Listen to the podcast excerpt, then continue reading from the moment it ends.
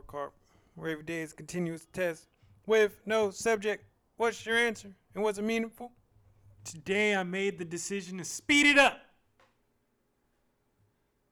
I looked at myself and I felt slow.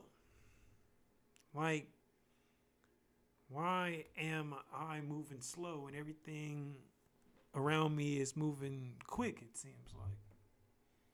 Is it for my failure of preparation? Is it for my narrow vision? Is it my self imposed entitlements? Is it my pride?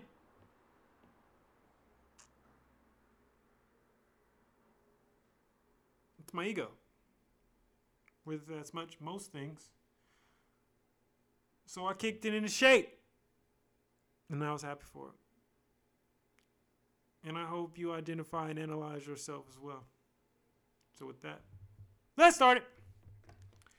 First song in my head of the day. Um, you're gonna laugh because right now I just had an epiphany to another song, which is gonna speed it up, and also um, I ran by uh, a flock of seagulls. I actually slap, and I run, I run so far. You get it. So that, those are my vibes. What did I read today? I I'm not gonna say that I finished it, but it's the first time I got through it. Yeah, I I read the entire Think and Grow Rich by Napoleon Hill. Wonderful. I know I'm gonna go back and keep going back. This is a textbook to me, and it ended so good. It identified the fears that we have and the alibis that we tell ourselves to make ourselves feel better or to not become our true selves. It's all about stepping it up. And, and that's my goal. Was I physically active?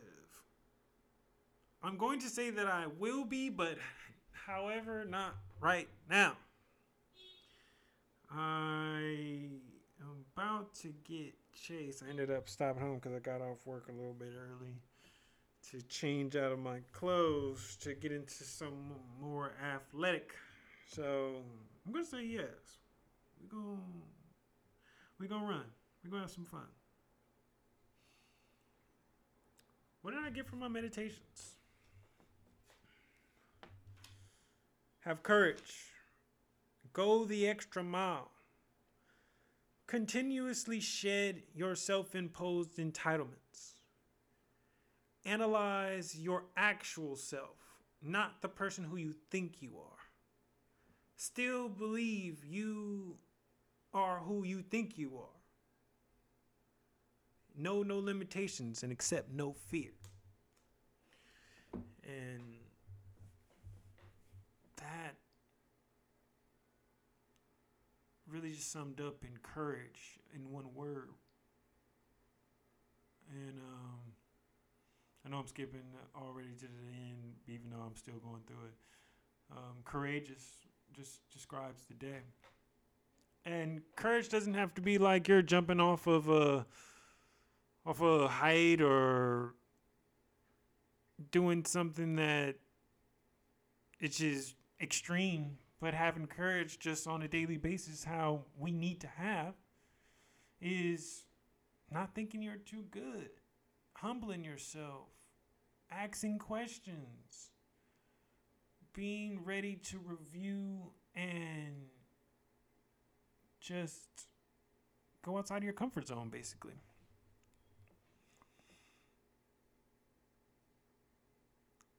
What would I want to improve on?